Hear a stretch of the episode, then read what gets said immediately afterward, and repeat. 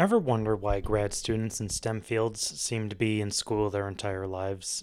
Maybe you don't, but I certainly do. My name is Louis Coloratolo, and I'm a student at the University of Guelph doing what I think will get me a PhD in food science.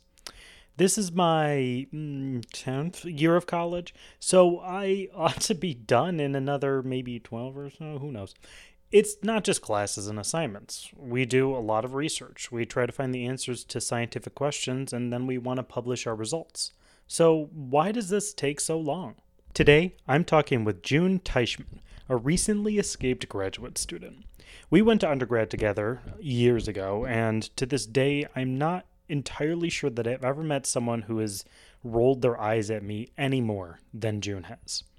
We studied together, did projects together, and even survived when I drove a nine passenger van for five hours across the state. June and I both got masters, where we tried to find the answers to a scientific question. And today, June is going to help us explore the process of answering these questions. This episode in itself is kind of meta. Instead of discussing an exact topic, we're going to be talking about how we come to understand a topic. We will be discussing how we come to know things because we don't know everything. And that's why you're listening too. We Know Some Stuff. Hi June, how you doing today? I'm doing good, Louis. How about you? I'm doing great over here. Could you do us a favor and walk us through your educational history? Yeah, yeah. So I started at the University of Delaware with my bachelor's with you. Yo. Only. Yeah, so I did my bachelor's in food science, so that was four years. And then I moved over to Penn State University, also in food science, to do my master's. That was two years. And now I'm working at a startup in Connecticut, and I've been here for about a year now. Also, still food science, basically. All right, you know, food science, true and true. So, June, you are going to talk to us today on a topic that is more or less a topic. We are going to go meta on We Know Some Stuff today. We're going to talk about experiment design, planning, and how we do science. Yeah. So tell us what your specialty was in your master's. So, my master's, we were studying the gut microbiome. And the planning of those experiments was pretty intense because microbiome is basically all the collection of bacteria that lives in your gut, in your lower intestine, and as you can imagine, it's difficult to study bacteria that are in a body. It's difficult to figure out what they're producing and what they're interacting with. So, in order to get reliable results, you really need to plan out your experiment well to figure out what you're looking at and control those variables.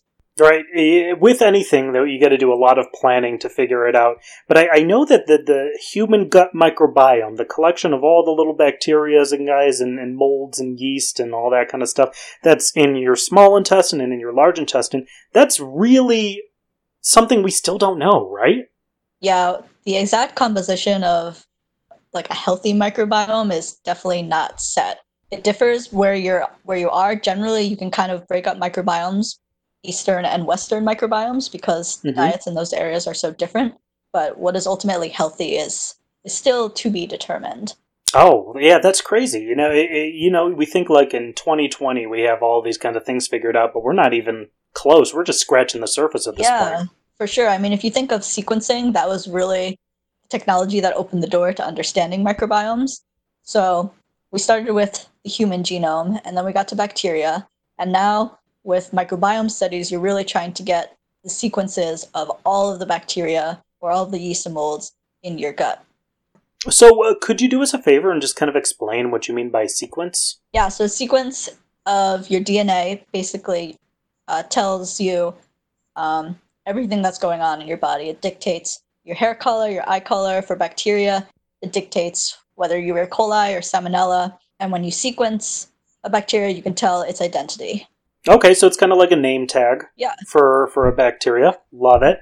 And and you you mentioned that we started with the human genome. Yeah. And that was like a big project at that time, wasn't it? They had like scientists from all over the world doing this, all trying to just figure out uh, Homo sapien, mm-hmm. more or yeah. less. Yeah, I think it took a decade to do the whole genome of a human, and now we're doing sequencing on you know, millions of bugs at once in a day. Yeah, so you you do this. Yeah. This is this is something you do like every day at work. Well, I'm not sequencing anymore, but Oh no, no, not anymore. Yeah. Okay. But in grad school, yeah, we were doing lots of sequencing and it was just amazing how much data you got out of it. Like Yeah, it's unbelievable. It's it's I stay away from alive things. That's not my thing in the lab. I'd rather do math than like Oh deal God. with anything alive. Math is so hard. I know it's disgusting. I'm just I'm an unhappy person, but that's beside the point. Um, so you know, I, I look at sequencing. I think that there's such an interesting field, and to think that it took used to take uh, like ten years to do the human. Now you're spitting in a tube, or you're swabbing your cheek and sending this information off to like Ancestry and like places like that. Yeah, yeah, there are a lot of companies now like that. 23andMe is a really big one that my sister actually just sent her. Oh yeah, Both my sister and I are adopted. So, yeah, we sent out samples to see if we could like kind of track who our family was. And of course, we're both Mhm. Chinese, so it's like you are 93% Chinese. Uh, it's like, yeah, something something very obvious like that. But so are you more similar than you thought you were? no, we're both, Before we're you both did like 98% East Asian, like Han Chinese, which is Oh. the, the vast majority of, um, I guess, the ethnicity, the genetic ethnicity of people in China. So, not not a big surprise there. Yeah. All right. So okay, we, we got the sequencing. We're we're figuring out all these name tags for this bacteria and everything that's going on. Um, why? Why? Why sequence? Yeah. Why bother? Yeah, so we're finding out more and more that the differences we are calling between bacteria are very arbitrary.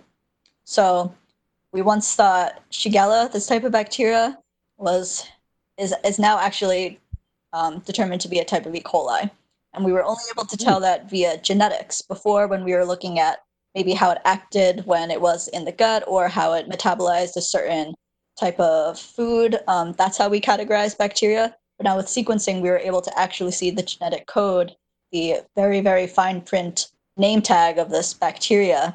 And we're finding that they're more similar than we thought they were. So the lines between bacteria are much more clear with sequencing than with any other kind of technology.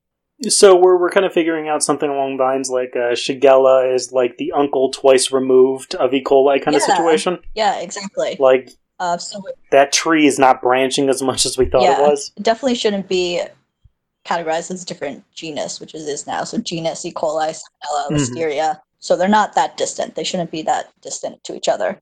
But it's also difficult because with animals like tigers or bears, we have different species when they can no longer mate with each other. But with bacteria, Mhm. that's very different because they don't sexually reproduce. It's a lot of asexual reproduction. It's a lot of sharing of plasmid, these little circular genes that are not part of the the actual genome of the bacteria. So it's basically like if I could give you a piece of my hair and then you sucked it up into your body and then started growing black hair. So that's what hmm. bacteria can do. And the fact that they can do this makes it very, very difficult to classify them as similar or different to each other. But with sequencing, you could see the actual gene that controls this, and you're able to, with much more clarity, distinguish between them. Okay, wow, super cool. That I mean, it's amazing stuff. I I like have a, a such a basic understanding of it, and you've just like opened my mind so much more. Oh, great. That's great. Yeah, it's such a powerful technology, and it, it is really hard to get across how much it, it opens doors. Well, let's talk about what it takes to plan an experiment that's focused around sequencing. Oof, where do you start with how to plan an experiment? So, I guess you should always start with a hypothesis, no matter what kind of mm-hmm. experiment you're doing. Remind us real quick hypothesis. Hypothesis is what you think will happen if you do X, Y, and Z. So, I think if I eat fiber, then my microbiome will be healthier. And then you basically, from there, figure out your variables. So, starch would be, or fiber would be the variable you're testing. And then your outcome then would be healthier. And it's Yeah. So what what is healthier? it's best if you can define that as closely as possible. So with health, if you're looking at generic human health, we look at biomarkers, we'll call them. So something like weight. If your weight is lower, you're generally considered healthier. If your cholesterol is lower, you're healthier. And we do the same thing with microbiomes. So if you have a more diverse microbiome, if you have more different types of bacteria, you're considered healthier. So that's one way to look at overall health. Um, you could also look for specific bacteria. We know certain species are better for your gut or seem to be producing more um, helpful compounds that the human body needs. Uh, so those are kinds of things you can measure as making your gut healthier. And usually with microbiomes, you're trying to measure a couple of those uh, to make sure you're not biasing your data in any way. So in planning, you want to pick those outcomes um, and figure out how you're going to measure them. And sequencing, especially if you're looking for one specific type of bacteria, sequencing is definitely the way to go. So you talked about the diversity of bacteria. That means you know there's a whole lot of uh, there's some E. coli, there's some Salmonella, there's some uh, Shigellas, which are E. coli's, which we just learned. But so so that diversity is having a lot of uh, many different things, and and we've talked in previous episodes how not all bacteria is bad bacteria. There's Exactly. good bacteria out there. Yeah. But uh, what about the numbers? Like, what if you have more of one kind and less of another? How do you figure that out? So sequencing will generally tell you that you won't. It's a little bit difficult to get absolute numbers, um, but you can get relative numbers. So you could say I have twice as much of bacteria X as bacteria Y, um, and sequencing based on the number of sequences you get. Essentially, you can tell how many bacteria that relates back to. Okay, so let's set up our experiment right now. Uh, what is your favorite food, June? My favorite food it definitely wouldn't help your microbiome. It's a ramen, which is All right, we're, we'll do we'll do that. We'll do, we'll determine right now over the radio if ramen is going to make you less healthy. okay.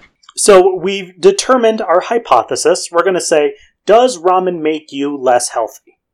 What are we going to look for, June? Um, so if you're just looking at the microbiome, then we could we could start just by looking at diversity. Does the diversity of your microbiome decrease, aka become less healthy as you increase your ramen intake? Okay, so yeah, we'll we'll go with diversity. I love it. We're we got our hypothesis, we got our biomarkers. Now, how do we go from hypothesis to biomarker? Now you have your hypothesis, and now we have a way to test the biomarker, right? To measure it with sequencing. So now we have to figure out how we're going to do the test. So the ultimate question is if me eating this ramen will change my microbiome. So you could have a human that is not eating ramen, and then you get their microbiome before they eat ramen, and then you feed them ramen and you measure it after and see how the diversity changes. So that that introduces in my brain so many possible sources of things going weird. Yes, yes. And so um, there are definitely lots of points of error just being a human. If you're you know, feeling stressed that day, your stress levels could affect how you digest the food and everything like that. So usually to avoid that, people start simplifying the system so they don't have to deal with a whole human being. hmm So you can move it um, to an animal, and that way you can control their environment a lot more. They're just mice are just more simple creatures than humans. Then you have the issue of you know feeding a mouse ramen. I bet they'd like it. Yeah, yeah. I don't know. I guess you could. They would just put their whole mouth in a bowl and just go for it. Can you imagine that? That sounds like amazing. Little mouse ramen bowls. You can make the bowls, make mini ramen for them. God, I just want to be in a bowl of ramen. Ooh, a human-sized bowl of ramen. Yeah, that'd be good. Yeah. All right, okay, so we can do the mouse. Is there anything more simpler than a mouse? Yeah, you could start going to. Uh, so those models are called in vivo because they're inside a living organism. In vivo, alive. Yes, okay. exactly. But we can go in vitro. So I don't know what that stands for in Latin or that root word. Uh, nor do I. Yeah, but basically it means going outside of a living model, going into a test tube, essentially. Now we have a Mhm. test tube that just has the microbiome. So you just have the bacteria and you can feed it the ramen and see what it spits out at the end.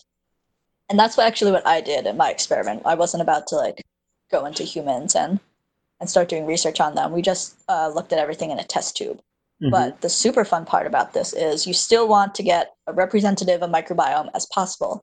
And since we don't know the actual composition of a microbiome, we can't just buy bacteria essentially and put them all together in a test tube. We actually have to get microbiome samples from humans. And the best way to do that is by using their poop.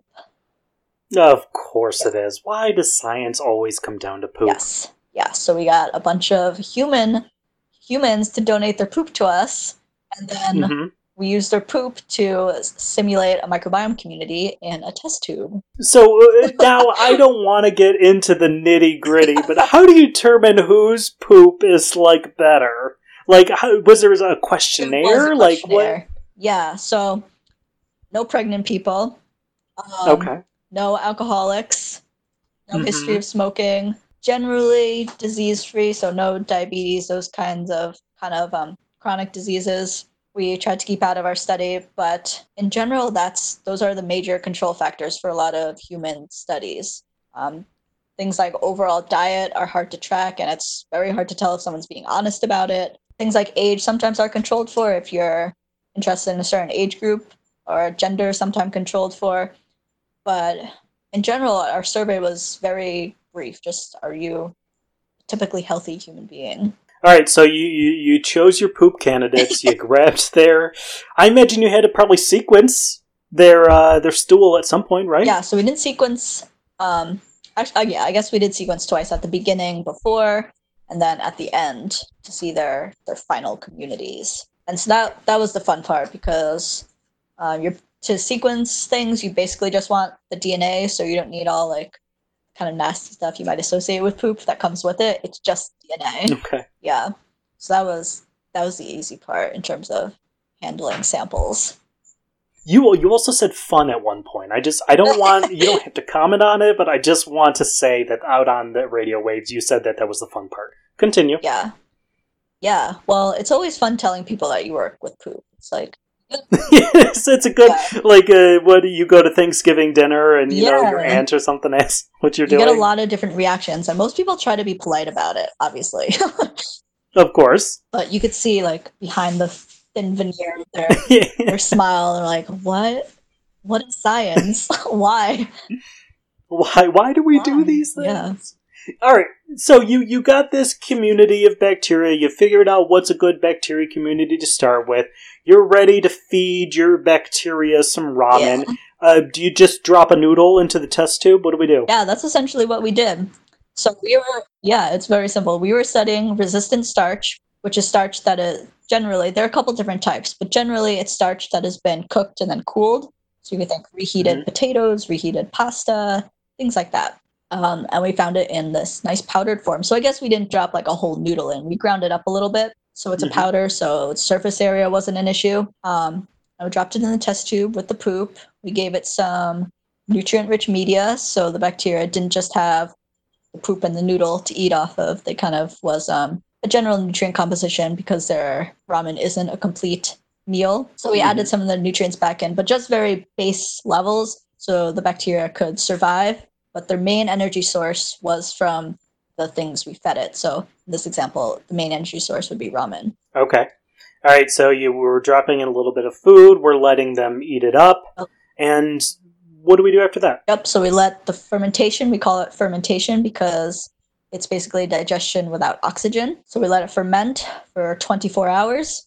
And then we took a little bit of the liquid out, and that liquid had all the bacteria. Well, we assume that if we homogenize the sample well and take a little bit of it out, that sample has a representative amount of the bacteria. So that's another source of error. We can't sample the whole, you know, 100 mil culture we had. So you take a little bit of a representative sample out and then we purify it. So we just have the DNA and then we send it off for sequencing. Okay. So, uh, okay, then you look at this, you send it off for sequencing, you wait a few Mhm. days, it comes back, um, you read the results, and that took you about one week. So, what took you two years to get a master's? repeating everything a million times. So after, so I think the longest part is probably planning everything. That process of figuring out what your hypothesis is and how to get it to be a testable question, and then making sure that your testable question has a measurable answer takes a long time of planning everything out. And then once you're finally done planning, you have to repeat your experiment. Because if you do something Mhm. once and it works, maybe it was just a fluke. If you do something twice, it still might be a fluke because, as we talked about before, there's a lot of error, including my own human error of, you know, being too grossed out and and making a mistake somewhere in the middle. Yeah, so could, could you actually give us a few examples of just like, you know, daily mistakes you might have made? Yeah. So science in science, you try to be as precise as possible. So we have these, um, you know, balances to measure out exactly how much poop we're adding. We have we call them pipetters, but they um, distribute or aliquot. Just They're They- yeah, they're like little uh, turkey basters. Yeah, turkey basters that measure out exactly how much liquid you want. Um, so every machine you use in the lab is going to inherently, all by itself, have some kind of error because machines are not perfect. So there's that. Then there are human biases. So if I am running late to the lab one day and instead of my culture going for 24 hours, it's actually closer to 30 hours, um, that can happen as well. So there are these sources of error that happen with each experiment that you really can't control. You can try to plan for, but you can't really control them. And so to kind of um, even out all of the error that's going on, you do an experiment two, three, maybe four times to try to get average and smooth out all that noise that's happening because of your error. Okay, so this brings up a, a, a dangerous topic, I would say, and I and I don't want to, you know, throw you a question and have your entire life spiral out of control.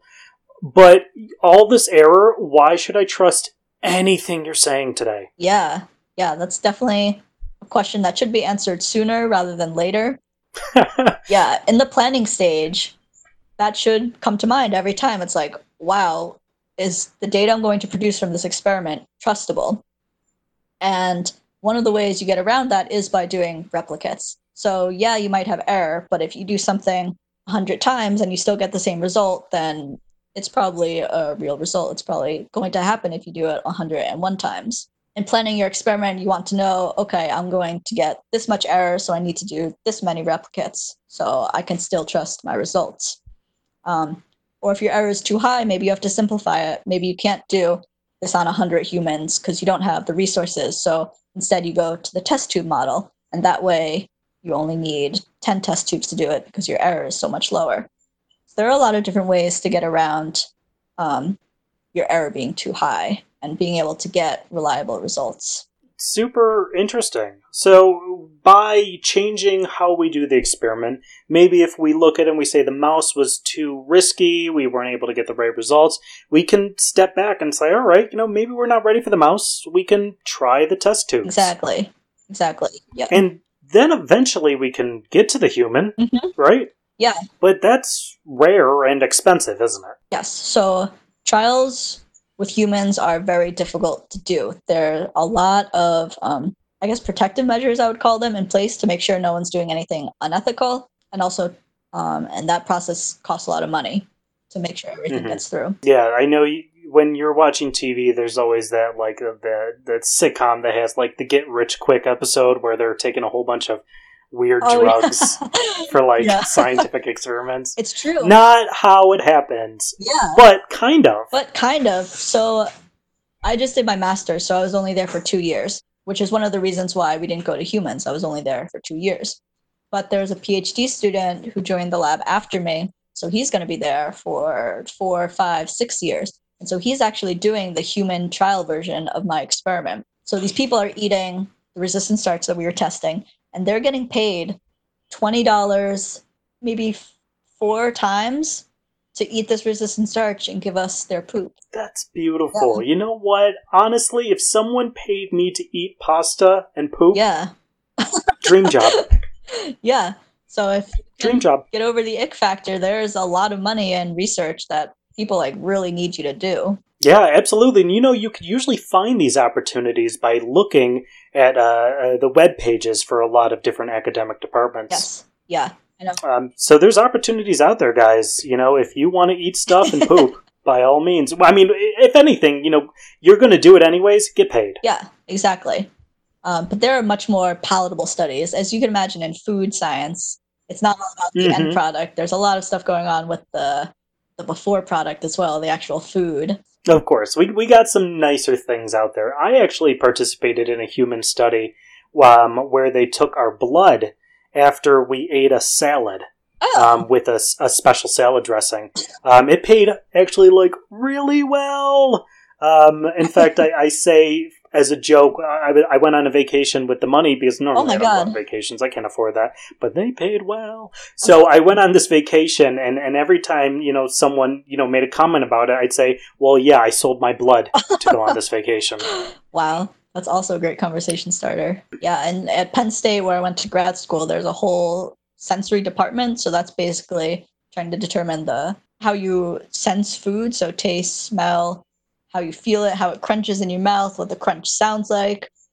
Um, and they'll pay you ten dollars every time you come in to Yeah, I did those all the time love back when I was at yeah, back when I was at like University of Massachusetts. uh, We would always get those like a ten dollar gift card to Yes. something, or maybe they would give us cash. The cash ones were good. You know, we'd line up for the cash ones. yeah Uh, and then they give you the saltine crackers afterwards to clean your palate. Yep, yep, Love yep. it. there's always a spit cup in case you're not supposed to actually ingest the food You know, that's the weird part. I never cared for it when you had to spit the sample out. That's, that wasn't that cool but still you kind of got to eat it you got to experience it You get to experience it without the the, the true end result. Yeah. That's such a strange concept. Yeah. All right, so we got our hypothesis. We got our measurable things. We figured out how we're going to feed our bacteria the ramen, and then we figure out that we're going to measure it when we're all done. All right, you, we, we've done all these experiments. What are you going to do? Go on Facebook and just like type up like, "Oh yeah, yeah, sure, this works," or like stand on a mountain and shout? Yeah, yeah. So I think, well, the end goal of academia is to get a paper out of your results. I don't know. We were talking about this a little bit earlier. Maybe it would be good if more people posted on Facebook about the results. Um, but I'm skipping a few steps about analyzing the actual results. All right, let's get there. Yeah. Let's go from we got results to analyzing results. Yeah. So this this takes as long as running the experiment itself, mud- weeding through all your data and getting it into a coherent conclusion. So your DNA, when you sequence it, you get one letter, one data point for every piece of your DNA. I don't know how scientific we need to get here. I appreciate the efforts. I do. DNA is made up of four bases, right? And so those four bases type out a code. Um, and that code is your DNA. And so when you sequence, you get every single letter in that code. Yeah, so basically you get a small book for every bacteria, every cell you sequence. And of course, if you're looking at a microbiome, you're looking at billions of bacteria. So you're getting like a billion little books, little chapter books worth of data. Um, Yikes. so you can't possibly go through that all by yourself. So with sequencing, people have started using um, coding essentially. So a lot of people have heard of Python, um, Java, C++. All these programs are used to deal with very large data sets. And so that's that's what I had to do essentially learn one of these programs. I used a program called R that feeds all your data into it and kind of spits it out into something meaningful that you can look at. And the meaningful things it does is is turns each of those little books and gives it a title. It, it tells you that book is the book of Salmonella. It tells you that this is the book of E. coli. So you get a library of all the books in your microbiome. And you can say, okay, I see there are five Salmonella books here and 20 Bifidobacteria books here. And then you can kind of start figuring out the composition, the diversity, um, the relative levels of all your bacteria, and putting together that picture of how healthy this microbiome is. Solid. I, I have to first of all uh, commend you on how wonderfully well put that analogy was. The books, the chapters, the library. Love it. All right, so you get all this data. It's, you know, files with numbers and numbers and numbers and letters, letters, letters long. You squeeze it all together. You sort it. You put everything in the right place. All right, so now you know what you have. Great. What are we going to do now? Yep. So our biomarker that we were looking for was diversity. Since now we have a list of all the bacteria we have, and we know kind of the relative proportions to each other, we can figure out diversity. Basically, how many different types of bacteria we have. There are actually different ways of measuring diversity. So you can just say, you know, I have 500 different types of bacteria. You could say, I have, if we're looking at diversity, so in the world we have, you know, millions of different kinds of religions, but really it's mostly Christianity, Islam. So then that's another way of looking at diversity. Um, if there is a dominant species and if it takes up most of that population, then it's not really a diverse sample. You might have 100 different bacteria, but if 99% of it is salmonella, it's not a diverse population. So there are different ways of measuring diversity. Also, I'd like to say we've been saying Salmonella E. coli. These are not typically bacteria you find in a human gut. It's actually not Thank you. not a great thing if you see them there. I will say there are non-pathogenic E. coli. There's kind of just super unharmful uh, soil E. coli. All Salmonella are considered pathogens to humans. Oh, yuck. And pathogen bad, right? Pathogens bad. Pathogens the thing that'll make you sick, either out the mouth or out the butt. you can you can tell that this is something I'm really this is not my field. I had no idea. Thank you for correcting me. Yeah. no. But you you did make a good point that there are a lot of good bacteria, and so the good bacteria in the gut are they have very very long confusing names. We got Faecalibacterium, we got Hmm. Bifidobacterium, Yep, yep. uh, we got Lactobacilli. Important. Yeah. so there are all these bacteria that are good bacteria that you want to find in your gut, and um, the diversity finding a bunch of those bacteria is much more important than finding, say, maybe just a rare bacteria that's not found in a lot of people. You were right now, based on our knowledge, we are looking for a specific handful of bacteria. Okay, so you- awesome. You've determined how much more diverse you uh, have your your test tubes, bacteria kind of culture, your your collection is before and after ramen. If you don't feed them ramen, uh, if you feed them more ramen than the other one. So so we got a lot of this information. Um, I said earlier that maybe you put it out in a Facebook post, but that's not really accurate. We want to publish this paper. So I'm guessing uh, one all nighter. That's all it takes to publish a paper. Publishing is the bane of my existence. it's for everyone. It's really hard to publish a paper. Why? just i mean just synthesizing everything you've done is very difficult getting it out of your head out of your notebooks and onto a paper in a way that other people will understand uh, is very difficult. For me for a grad student usually they let you go on as long as you want. So you can write your thesis and it could be 500 pages and your advisor will probably hate you but it'll be fine. For a paper that goes out to the scientific community at large usually they only want maybe seven 10 that's usually all i want to read in a paper Yeah, I don't. I Yeah. you know anything above eight, I start complaining. exactly yeah so really you want your paper your 500 page thesis to get boiled down into a seven page paper and so figuring out what to cut out uh, is a huge process and figuring out um, how you want to word everything So you have a lot of information to fit in a really little spot. Yeah. You know these papers, they still have some figures, they have some graphs, they have some charts. yeah Uh, they have all of these elements of a report, like the maybe the scientific report we might have written in high school, Mhm. but they're dense.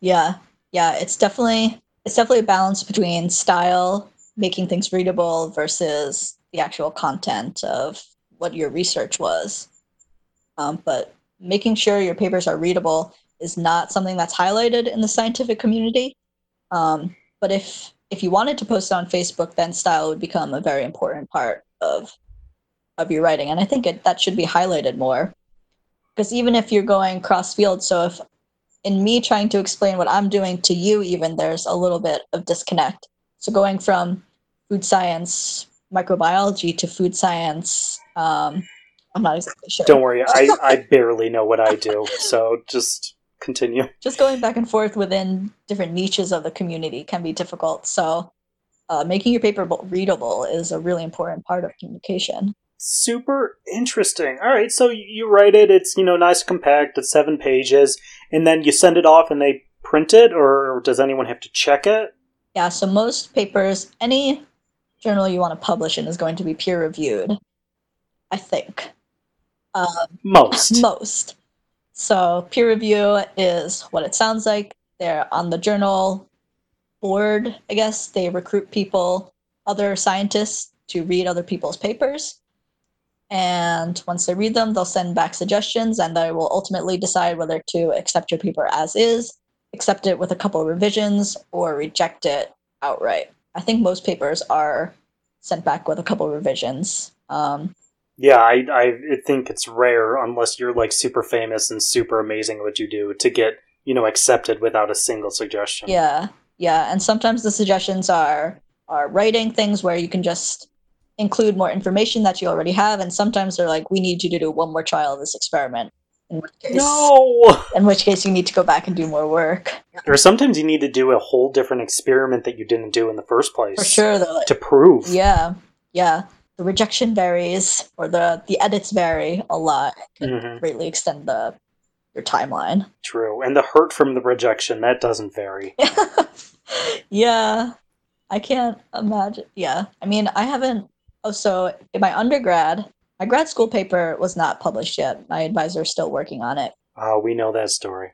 But in undergrad, I did a thesis as well with Dr. Neal, my favorite food science professor. That paper was finally published, and I wasn't really involved with that. I think they, I wrote the the backbone of it, and they wrote it by, they kind of added things on by themselves. That's amazing. Once it is finally past all those hurdles that they put you through, it's an amazing feeling getting it published. Yeah, yeah, for sure. Like you have a piece of work out there that is more or less scientific truth until proven wrong. And and keep in mind these papers can be redacted. Yes, yes, for better or for worse, papers can be redacted. Very important point. That's another show, ladies and gentlemen.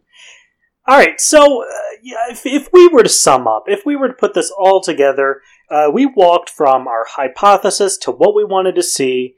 We figured out how we were going to do it. We did the experiment. We got the data. We analyzed the data. And then we took all that analyzed data. We wrote something. We sent it off. They rejected it like three times. And then we finally got a version and we published it. Awesome. And timeline, how long do you think that that takes, more or less, June? well, it took me two years to do my study, and then let's see, we're going on like two years post grad to probably get it Mhm. published. So four years minimum to do an experiment and get it published, probably.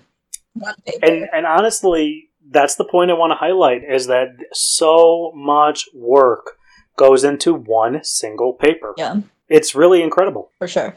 It's remarkable. So I hear about labs that publish multiple papers a year, and it's like, do you guys have lives outside of the lab? I can't imagine it. It- yeah, Yeah, because that is something else. even if you have multiple people working on multiple projects, like that timeline doesn't speed up. I don't think. it just gets more complex, Yeah. if anything. Yeah, And then what about the error that your lab mate introduces? You don't know if they're doing it the same way you're doing it. for sure. Yeah, That's- God, I don't. This is depressing. I don't want to talk about it anymore. All right, so June, could you wrap things up? Could you give us a moral of the story? What uh, what do we have to take away? So the moral of the story here is that going from hypothesis to finished paper isn't just those one, two, three steps. There are breakdowns at each point of it. So making your hypothesis, you have to figure out your variables, you have to figure out your end result as well. Um, the next step, building your experiment, is figuring out what your error is, how many replicates you need, where you're getting your samples from. So there are increasing complexity with every step you take, and it's a very long, complex process. But at the end, you have this beautiful, well thought out, well researched piece of knowledge um, for the world to see. That's beautiful. I, honestly like my my heart is warm after hearing all of that. I, I Yeah. love a good scientific moral. Yeah, yeah, and it's it's good to think of the bigger picture when you're in the weeds, trying to figure out you know what your error is and if your experiment means anything. Because at the end of the day, you are going to have you will have something. Yeah, that's like a philosophy kind of situation, Yeah. which is just so far out of my scope. Like, does it matter? Yeah. What's the purpose? I don't want to do that today. Yeah, I think I think we'll, we'll call it quits at that. Yeah. All right. So thank you so very much, June, for our metadata analysis slash explanation of how we might do an experiment. It has really been a pleasure talking to you today. It's been really great talking to you, Lewis. It was great catching up. Our conversation today with June was really an in depth look into the process of determining the answer to a scientific question. And we walked through all of the steps and outlined a timeline that made us say that maybe we might be done answering a question after four years of work. And through the process, we learn a lot and we make a lot of mistakes because, true to essence, we don't know everything. So that's why at the end of our episodes, I think it's really important that we have a quick fact check or reclarification section. Just to tie any loose ends or, you know, admit that, well, we probably got a few things wrong because we. we're still learning. And that's just that. So, to clarify a few things that may have got a little lost in the weeds, sequencing is us trying to find out what the DNA of a specific species of a bacteria might be. So, you may have remembered learning about DNA at some point in your life, and it's this double helix sort of structured thing that has a whole bunch of bases. And these bases are more or less the, the letters of the alphabet. So the way that words are spelled out are very similar how our DNA spells out but each and every single human being has their own spelled out DNA. And no one's is really identical for the most part. But the same thing happens with bacteria. But when a lot of that DNA is similar, we can say that they are the same species. And this allows us to look into a group of bacteria and be able to determine what we have based on the similarities of the DNA that we're reading. So we assemble these codes together using a lot of fancy steps and extractions and this and that and a machine and math and databases, and we're able to determine what we have when we're looking. So through sequencing, we can basically tell what we are looking at. And that is one way to go around looking in a microscope. We don't have to stain things and look at them, and we don't have to measure what they eat, like how they metabolize sugars and things like that. This way is pretty direct, and it provides a lot of information. It's kind of the hot thing right now. And as far as getting things wrong, you experienced it as it happened microbiome is really not my field. So there were a few times in the episode that I said we might be able to find salmonella. And then June was very polite to point out that you probably shouldn't be finding salmonella in your gut. That would be very bad. That would mean you have a poisoning or food poisoning typically that is called salmonellosis. So it just goes to show that sometimes I don't really know what I'm talking about. And that is why we are always checking each other and trying to clarify things like that. Other than that, we've thought about it for a while, we've re listened to what we said, and we don't think we got anything else wrong. But that is always subject to change because who knows? New evidence. Maybe we find out things that we never knew before. Maybe someone answers a question and spends four years trying to answer it to prove that everything we said was wrong. It's all possible, and that's just the wonderful thing about science. So it just goes to show that we really don't know everything. And that's why I want to thank you for listening to another episode of We Know Some Stuff.